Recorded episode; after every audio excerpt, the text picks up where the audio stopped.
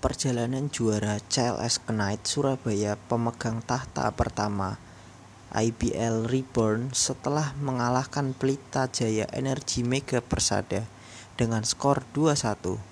Kemenangan CLS Knight Surabaya dipastikan di Pritama Arena, Kelapa Gading, Jakarta.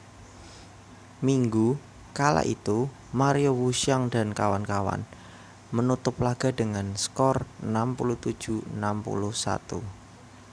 CLS mencetak sejarah dengan menjadi tim ketiga yang menjuarai kompetisi bola basket profesional tertinggi di Indonesia setelah Satria Muda dan Aspak sejak pertama kali diputar pada 2003. Tim asal Surabaya itu juga memutus penantian selama tujuh dekade sejak pertama kali berdiri pada 1946 Prestasi terbaik CLS sebelumnya adalah menjadi runner-up pada tahun musim 2010-2011.